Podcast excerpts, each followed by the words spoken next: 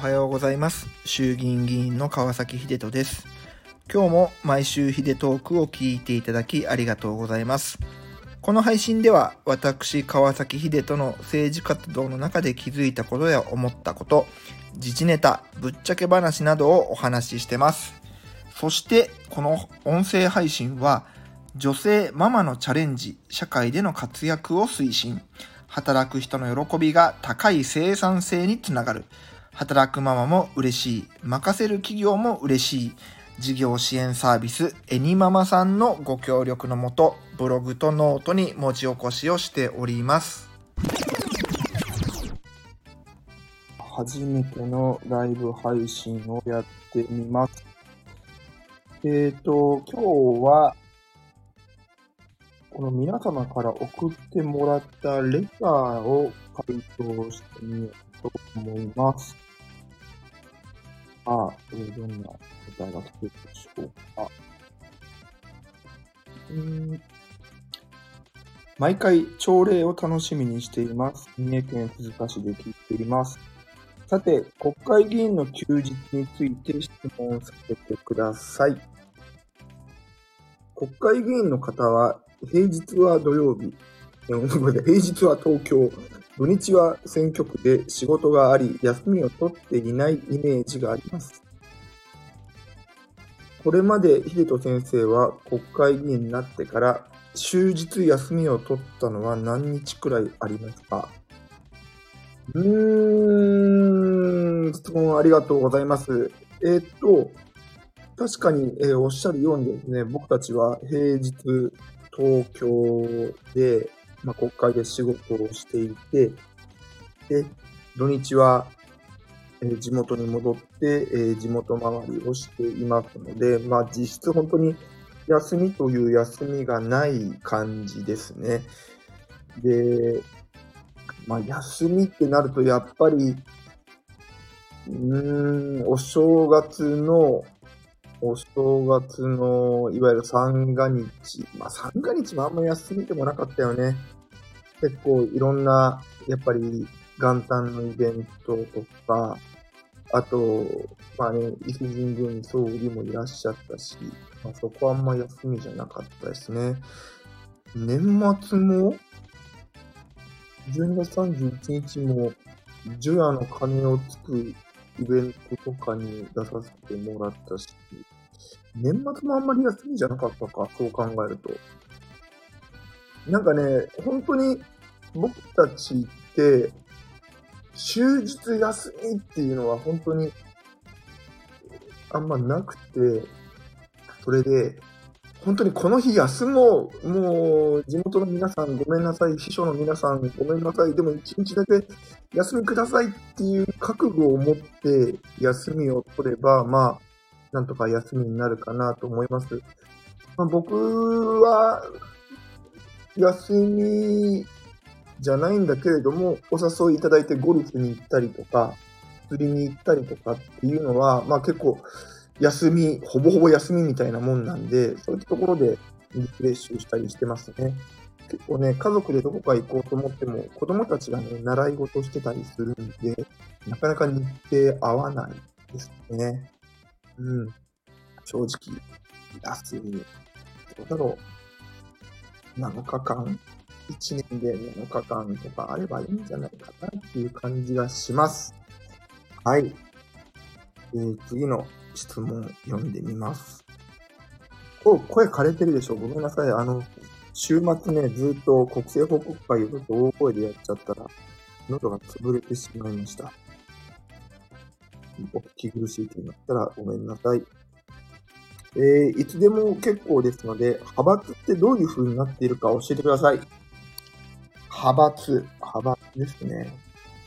えーっと、まず僕は、えー、有林会っていう、谷垣貞和さんの谷垣グループっていうのに入ってます。これは、もともと、えっ、と、高知会っていう、今の岸田派高知会っていうところから、こう、分かれてできたグループなんですけども、実はこれ派閥じゃなくてグループなんですね。えっ、と、勉強会グループっていう形をとってます。なので、僕自身は実質無派閥っていう感じで動いているんですけれども、まあ、僕の同期もほぼほぼ派閥に入ってます。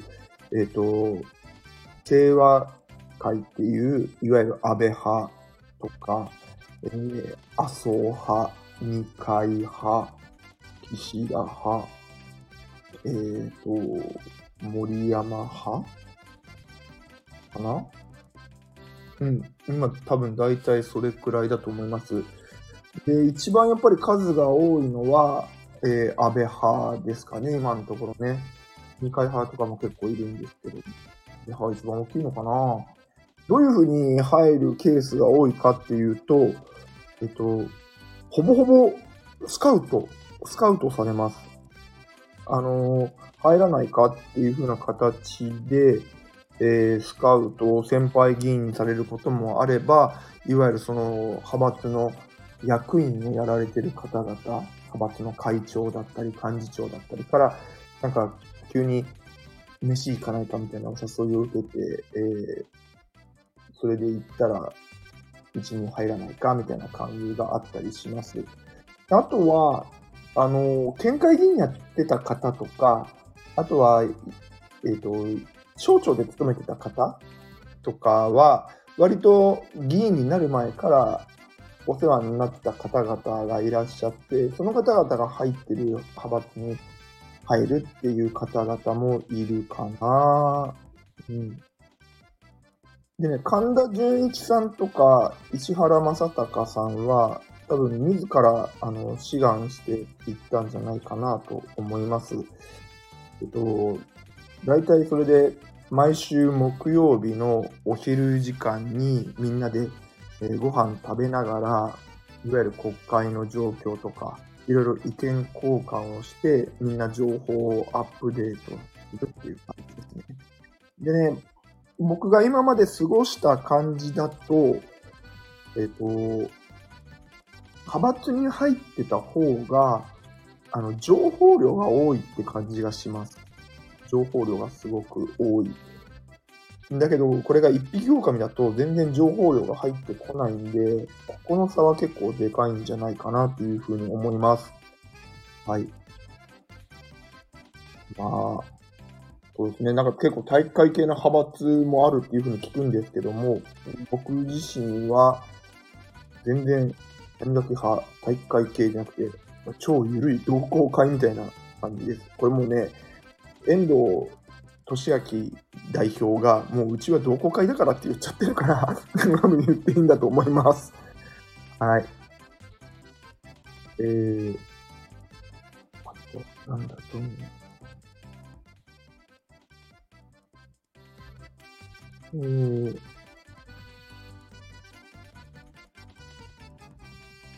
ご質問系だと、こんな感じ。あ、あった。えー、はじめまして。世の中政治をうわかりやすく説明している日比田さんの朝礼、楽しく聞いております。ありがとうございます。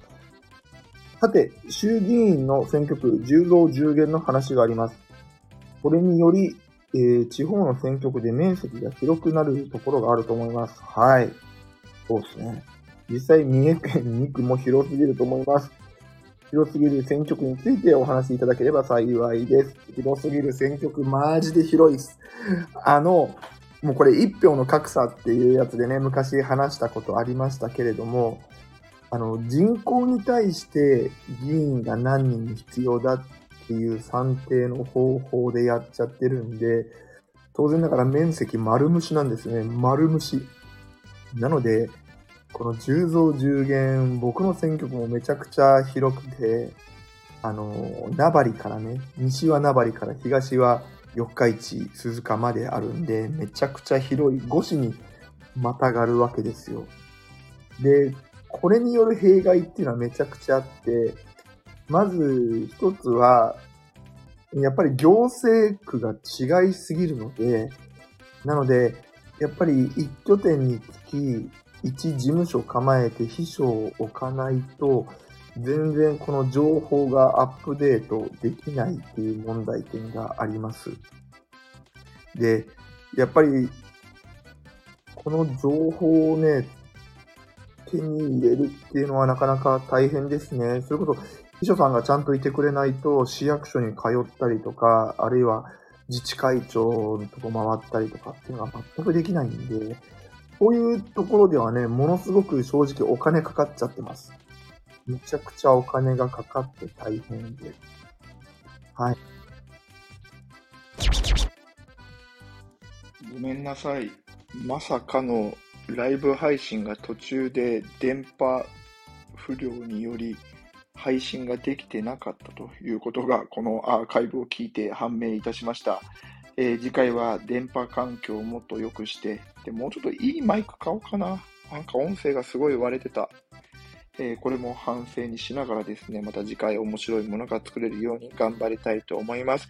今日はファーストトライなので許してください。では、行ってきます。最後はお知らせです。僕が運営している自民党オンラインサロン LDP 三重2では、インスタの画像の解説やみんなと一緒に国政報告会などの企画をしたり、このスタイフの限定配信なんかもしています。参加資格は僕の自民党員になっていただくことです。年会費4000円かかりますけれども、まあ僕に毎月牛丼1杯おごってると思って、ぜひぜひ加入してください。詳しくは僕のホームページをご覧ください。それでは今週も張り切っていきましょう。じゃあね。